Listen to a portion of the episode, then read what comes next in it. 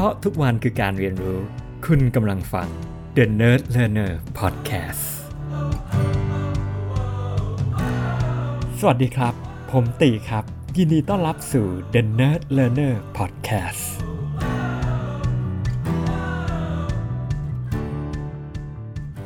It's okay if you fall down and lose your spark.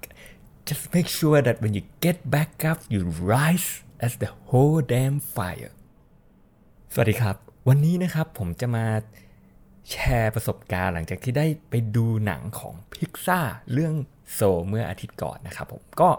จริงๆแล้วหนังเรื่องนี้เนี่ยได้เข้าโรงตั้งแต่วันที่ 25 ธันวาที่ผ่านมานะครับ เป็นวันคริสต์มาสพอดีเลย ก็ด้วยสถานการณ์ต่างๆนะครับ ก็ทำให้ยังไม่ได้ไปดูเรื่องนี้นะครับ จนได้มีโอกาสได้ไปดูเมื่ออาทิตย์ก่อนนะครับ ก็จริง ๆ แล้วเนี่ยหนังพิกซ่าเนี่ยถ้าสมัยเด็กเลยก็แบบ โอ้โห มันว้าวมากในแต่ละเรื่องที่เขาออกมา คือต้องยอมรับเลยว่าแบรนด์ของพิกซ่าเนี่ยนะครับในสมัยแรกๆเนี่ยมันแบบด้านของความเป็น creativity แล้วก็การสร้างสรรค์แอนิเมชันเนี่ยเป็นอะไรที่แบบโอ้โหแบบตื่นเต้นแล้วก็เฝ้ารอที่จะเข้าดูเลยทีเดียวนะครับ แต่ก็น่าเสียดายที่อาจจะด้วยที่ดิสนีย์ได้ซื้อพิกซ่าไปแล้วก็อะไรหลายๆอย่างนะครับ มันก็แผ่วๆลงไปนะครับ แต่อย่างไรก็ดีเนี่ยผมคิดว่าเรื่องนี้เนี่ยเป็นเรื่องที่ที่เห็นคอนเซปต์ตั้งแต่ trailer หรือว่า หลายๆเพจเนี่ยมาพูดถึงนะครับปรัชญานะครับของหนังเรื่องนี้เนี่ยยิ่งทำให้ผมสนใจแล้วก็อยากไปดูแล้วกันนะครับแม้ว่าอยู่ในช่วงสถานการณ์พิเศษแบบนี้นะครับ ก็แน่นอนแหละครับตัวเรื่องเองพูดถึงในเรื่องของจิตวิญญาณ ซึ่งการที่ทำหนังพิกซ่าแอนิเมชันแล้วก็เอา topic แบบนี้มาทำเนี่ย ผมว่ามันเจ๋งมากครับผมคือมันน่าตื่นตาตื่นใจมันทำให้นึกถึงหนังเรื่องก่อนๆนนะครับ ไม่ว่าจะเป็นหนังอย่าง Inside Out นะครับหนัง Inside Out เนี่ยก็เป็นเรื่องที่ที่ผมชอบมากๆนะครับถ้าเกิดใครยังไม่ได้ดูก็ผมแนะนำนะครับ เป็นหนังที่พูดในเรื่องของ emotion นะครับเรื่องของอารมณ์นะครับ แล้วก็ทำให้เราเข้าใจนะครับ เข้าใจบทบาท เข้าใจการทำงาน เข้าใจอารมณ์ของตัวเรามากยิ่งขึ้น ผมว่ามันมันแทรก แบบข้อคิดที่ที่ดีมากเลยล่ะนะครับในหนังเรื่องนี้นะครับเหมาะตั้งแต่แบบเด็กยันผู้ใหญ่เลยก็ว่าได้ แล้วก็เป็นหนังที่เพลิดเพลินมาก แล้วก็เป็นหนังที่น่าจดจำเรื่องหนึ่งนะครับจนจนมาถึงทุกวันนี้ก็ว่าได้นะครับแล้วก็แน่นอนมีหนังเรื่องอย่างโคโค่ที่ออกมานะครับที่ explore ในเรื่องของ afterlife นะครับแล้วก็แน่นอนละนะครับในหนังเรื่องของโซเนี่ย explore ในเรื่องของจิตวิญญาณ เป็นหนังที่ทำออกมาได้ดี เรียกว่าเพลิดเพลินนะครับดูง่ายนะครับแล้วก็แม้แต่เด็กหรือผู้ใหญ่เนี่ยเหมาะทั้งนั้นนะครับแล้วก็ ในแง่ของปรัชญาเนี่ยมันเข้าถึงได้ง่าย ๆนะครับ นั่นก็คือส่วนหนึ่งผมเชื่อเลยว่าหลาย ๆ เพจหรือหลายหลาย ๆ คนที่ได้ไปดูแล้วเนี่ยน่าจะได้ข้อคิดดีๆ ชุกคิดข้อดีๆ ปรัชญาของชีวิต การใช้ชีวิตหรืออะไรแบบนั้นเลยก็ว่าได้นะครับ ก็ใน EP นี้นะครับไม่ได้มีการสปอยเนื้อหา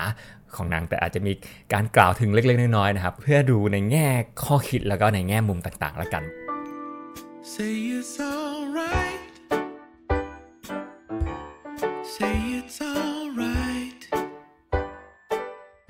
คือหนังเนี่ยจริงๆแล้วพูดถึงจิตวิญญาณนะครับเขามีชื่อเรียกว่า 22 นะครับ หรือว่า 22 นะครับรหัสเลขที่ 22 ซึ่งหนังเนี่ยจริงๆแล้วเขา explore ในส่วนหนึ่งที่ตัวหนังเขาเรียกว่า grade before grade before เนี่ยเขาพูดถึงจิตวิญญาณก่อนที่จะมาเกิดในโลกของมนุษย์อะไรประมาณแบบนั้นนะครับ แล้วก็จิตวิญญาณชื่อ 22 เนี่ยนะครับเป็นจิตวิญญาณที่ไม่ยอมไปเกิดสักที คือพูดได้ง่ายอะครับ คือเขาไม่อยากใช้ชีวิต สำหรับผมเนี่ยผมกลับมองว่ามันเป็นการเปรียบเปรยที่ทรงพลังมาก เพราะว่ามันทำให้ผมนึกถึงว่าเฮ้ยมันมันกลับมาถามตัวเองได้ครับว่า เรากำลังไม่อยากใช้ชีวิตอยู่หรือเปล่านะครับ มันทำให้เรากลับมาเห็นในแง่มุมของคนที่อาจจะแบบเฮ้ยไม่อยากใช้ชีวิตนะครับหรืออาจจะอยู่ในช่วงนึงที่ใช้ชีวิตมาแล้ว แล้วก็นะครับอาจจะตัดสินใจทำอะไรบางอย่างที่ที่จบชีวิตไปอะไรประมาณแบบนี้นะครับ แต่ว่ามันมันทำให้เราเห็นว่าเฮ้ยเกิดอะไรขึ้นนะครับในแง่มุมนั้นแล้วก็มันทำให้ได้ทบทวนว่า เออจริง ๆ แล้วมันเป็นที่ความกลัวอะไรบางอย่างหรือเปล่านะครับ อย่างตัวหนังเองเนี่ยได้พา22ไปคนพบว่าจริง ๆ แล้วเขาอาจจะกลัวที่จะใช้ชีวิตก็ได้ กลัวที่จะล้มเหลว กลัวที่จะผิดหวังนะครับ แล้วก็อาจจะด้วยความคาดหวัง และการตีความจากคนรอบข้างจาก mentor หรือว่าเหมือนกับผู้ใหญ่ที่คอยให้คำปรึกษาคนเก่งๆ ระดับโลกอะไรอย่างเงี้ยครับ แล้วก็ได้รับการ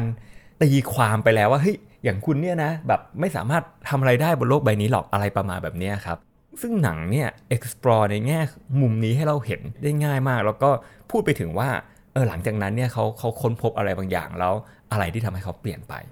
ตัวหนังยังให้เราเห็นในแง่มุมอื่นๆอีกนะครับไม่ว่าจะเป็นแบบเรื่อง in the zone in the flow นะครับคือหนังพูดง่ายๆคือเวลาที่เราทำกิจกรรมอะไรบางอย่าง แล้วเรารู้สึกว่าเราอินแล้วก็เราเป็นส่วนหนึ่งกับเหตุการณ์นั้นนะครับ อย่างการเล่น musical instrument นะครับที่หนังพยายามพูดอาจจะเป็นที่โจเล่นเปียโน แล้วเขากำลังแบบมันรู้สึกว่ามันมันอยู่ในจุดหนึ่งครับที่เราอยู่ใน stage ที่มันโล่งมันโปร่ง แล้วเขาหนังเรื่องนี้พยายามพูดให้เห็นว่าเนี่ยอันนี้คือช่วงเวลาที่ consciousness นะครับจิตของเรานี่ครับเชื่อมโยงกับโลกของจิตวิญญาณ แล้วทุกอย่างเป็นหนึ่งเดียวกัน เรารู้สึกเรา flow แล้วมันออกมาได้อย่างลื่นไหลนะครับและนั่นก็คือ stage ที่ จริงๆแล้วไม่มีตัวตนแล้วเรากำลังดื่มด่ำกับบรรยากาศนั้นแล้วมันอาจจะเป็น moment นั่นแหละที่มันเต็มไปด้วย bliss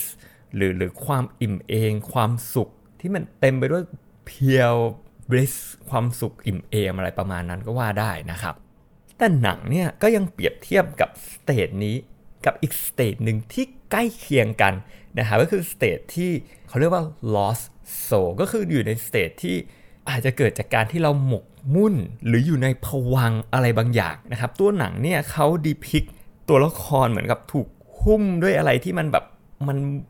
มันมืดเต็มไปด้วยความมืดแล้วก็ไม่เห็นอะไรเลยเหมือนเราแบบ ตกอยู่ในผวังที่เต็มไปด้วยความคิดที่เราออกจากมันไม่ได้อะครับ แล้วมันทำให้เราอาจจะเครียดหดหู่หมดหวังไร้ความหมายแบบ อยู่ในภวังค์ที่เรารู้สึกว่าเฮ้ยเราไม่เห็นอะไรเลย เราตกอยู่ในความมืดมิดของจิตใจของชีวิตของเรา แล้วในขณะเดียวกันหนังชวนให้เราคิดว่าเออเรามี moment อะไรแบบนี้บ้างหรือเปล่า เพราะสอง stage เนี่ยมันอยู่ในรูปแบบเดียวกัน แต่ว่าผลลัพธ์อะครับมันแตกต่างกันอย่างสิ้นเชิงนะครับแล้วตัวหนังเองก็พาไป explore ว่าในเคสนี้เนี่ยมีโอกาสที่เราจะออกมาจาก stage ดังกล่าว ในรูปแบบใดได้บ้างหนังยังพูดถึงหลาย ๆ เรื่องด้วยกันนะครับ แต่ที่ฮาคือ ตอนที่พระเอกอะครับไปอยู่ในโลกที่เรียกว่าเกรด before คือเจอจิตวิญญาณที่ยังไม่ได้ไปโลกอะไรอย่างเงี้ยครับแล้วก็เห็นตัวละครที่เหมือนจะโดนทับอะไรอย่างเงี้ยครับพระเอกตกใจมากนะครับแต่นังก็บอกว่าเฮ้ยจริง ๆ แล้วเนี่ยโซหรือจิตวิญญาณเนี่ยมันไม่สามารถบาดเจ็บหรือว่าอะไรได้นะครับในที่แห่งนี้ ซึ่งการที่เราจะแบบโดนทับหรือว่าแบบเจ็บปวดได้เนี่ยเกิดขึ้นที่โลกเท่านั้นนะครับอันนั้นก็เป็นเป็นอะไรที่ที่หามาให้ให้ชวนฉุกคิดนะครับ แล้วก็ หนังให้เห็นถึง rejection นะครับการถูกปฏิเสธนะครับหรือการที่บางโมเมนต์นะครับ เราอาจจะอยากจะเลิกทำสิ่งนั้นๆนะครับ แต่ในขณะเดียวกันคือตอนหนังที่บอกว่าการเลิกอะครับคือเขาพูดถึงเด็กคนหนึ่งที่เป็นลูกศิษย์ของพระเอกชื่อโจอะครับที่โจนี่คือเป็นตัวละครที่เป็นครูสอนดนตรีนะครับแล้วก็เด็กคนนี้เนี่ยจริงๆ แล้วเขาค่อนข้าง มีพรสวรรค์หรือจริงๆแล้วอาจจะไม่ได้มีพรสวรรค์ก็ได้ แต่ว่าชอบเล่นทรัมโบลีนมากนะครับแล้วก็มีวันหนึ่งเขาเดินมา หาครูบอกว่าเฮ้ยฉันอยากจะควิดฉันอยากจะเลิกเล่นเครื่องเล่นนี้แล้ว ตอนนั้นก็เหมือนได้รับคำตอบว่าเออถ้าอยากเลิกเล่นก็เลิกเล่นสิ มันคงไม่มีความหมายหรอก แต่อยู่ดีเด็กคนนั้นเขาก็บอกว่าเออเดี๋ยวขอเล่นสักครั้งหนึ่งแล้วกันว่าเป็นยังไงบ้าง พอเล่นสักครั้งหนึ่งนี่มันแสดงให้เห็นกับครูแล้วก็พวกเราอะครับว่าเออจริง ๆ แล้วมันคือสิ่งที่เขาชอบจริง ๆ นะ แล้วมันกลับมาทบทวนว่าในหลาย ๆ ครั้งเองครับ มันอาจจะมีโมเมนต์ในชีวิตของเราที่เรารู้สึกเราไม่แน่ใจในสิ่งที่เราทำสิ่งที่เราทำที่เราคิดว่าทำแล้วดีเนี่ยทุกคนกับหัวเราะเยาะหรือไม่ได้รับการสนับสนุน แต่ดีฟดาวจริง ๆ แล้วเนี่ยจะเห็นเลยว่าเรารู้อยู่เสมอว่าจริง ๆ แล้วครับ มันเป็นสิ่งที่เราอาจจะ enjoy ที่เราสนุก ที่เราอาจจะเพลิดเพลินสิ่งนั้นๆ ซึ่งตรงนี้เนี่ยบางทีมันฝังลึกไปถึงจิตวิญญาณ ที่จะบอกเราอยู่แล้วว่าจริง ๆ แล้วครับ เอออะไรที่อาจจะทำให้เรามีความสุข ตัวหนังเนี่ยยัง explore ในภาพที่พูดถึงเรื่องของจิตวิญญาณในแง่ของการที่เราบางครั้งอะครับ ยึดติดกับตัวตนของเรา กับ physical body ของเรากับภาพลักษณ์ของเรา พระเอกชื่อโจเนี่ยเขากลับมาที่โลก แต่เขาเนี่ยไปอยู่ในร่างของตัวแมว ในขณะที่จิตวิญญาณชื่อ 22ครับเข้ามาในร่างของโจแทน ซึ่งตัวจิตวิญญาณที่เข้ามาในร่างของของโจเนี่ย เขาจะมีมุมมองของโลกอีกรูปแบบหนึ่ง เพราะเขาไม่ได้ยึดติดกับตัวตนของเขา หรือกับสิ่งที่ตัวตนของเขาที่มีไม่ว่าจะเป็นภาพลักษณ์ การแต่งตัวหรืออะไรก็แล้ว แต่นั้นมุมมองโลกนี่จะแตกต่างไปเลย ในขณะเดียวกันที่โจเนี่ยทั้งทั้งนี้ตัวตนของเขาครับอยู่ในร่างของแมว แต่ว่าทุกๆอย่างที่เกิดขึ้นเนี่ยเขายึดติดวิตก ทุกๆอย่างกับภาพลักษณ์ข้างนอกของโจมาก หนังแสดงมุมมองนี้ได้อย่างมีพลังเลยทีเดียว และผมคิดว่าที่น่าสนใจแล้วก็น่าจับใจที่สุดที่ที่น่าจะจุดประกายหลาย ๆ อย่างได้ คือการที่หนัง explore ในเรื่องของความหมายและก็เป้าหมายของของการใช้ชีวิต คือมันเป็นหนังแอนิเมชันอะแต่ว่าลึก ๆ แล้วหนังแอบแทรกบอกว่า เฮ้ย จะใช้ชีวิตไปเพื่ออะไร จะเกิดมาเพื่ออะไร22ไม่อยากเกิดมาบนโลกใบนี้ด้วยซ้ำ นะครับชีวิตของตัวโจเองหนังเปิดมาเห็นถึงแต่ความผิดหวัง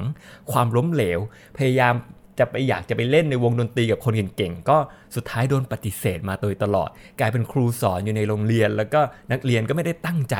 ฟังครูคนนี้มากอะไรขนาดนั้นนะครับชีวิตเต็มไปด้วยความเศร้านะครับและความผิดหวังอะไรประมาณอย่างนี้นะครับ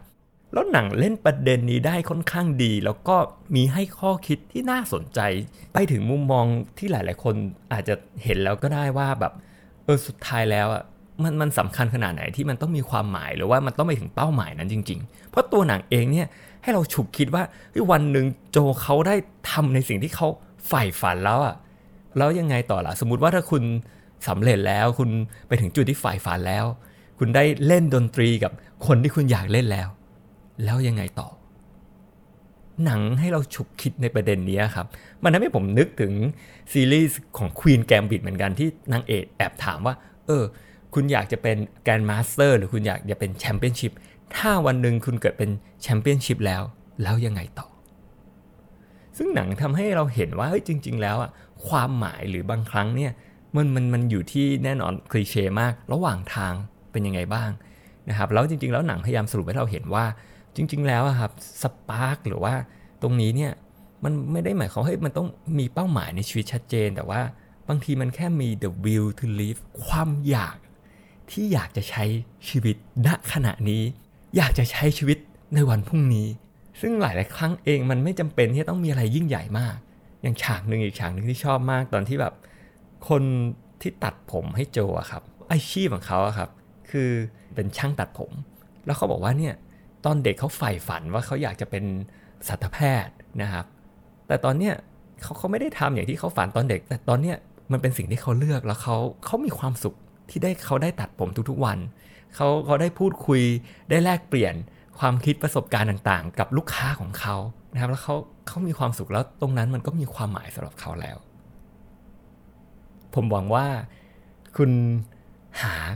ความหมายหรืออะไรสักอย่างที่เจอที่จะ ทำให้คุณอยากจะใช้ชีวิตในวันนี้แล้วก็วันพรุ่งนี้ อย่างทิ้งท้ายว่าจริง ๆ แล้วคุณไม่มีอะไรเลย ที่ต้องการเพื่อให้มีความสุข แต่คุณต้องการอะไรบางอย่าง ที่จะทำให้ชีวิตเศร้านะครับ ผมชอบประโยคที่หนังทิ้งท้ายมากนะครับเขาถามว่า แล้วคุณคิดจะทำอะไรต่อ คุณจะใช้ชีวิตยังไง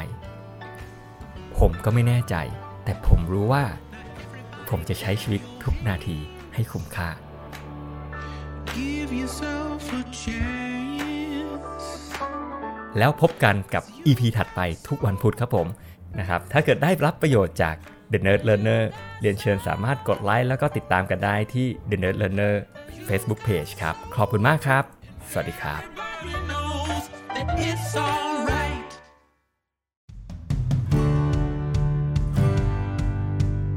เพราะทุกวันคือการเรียนรู้ คุณกำลังฟัง The Nerd Learner Podcast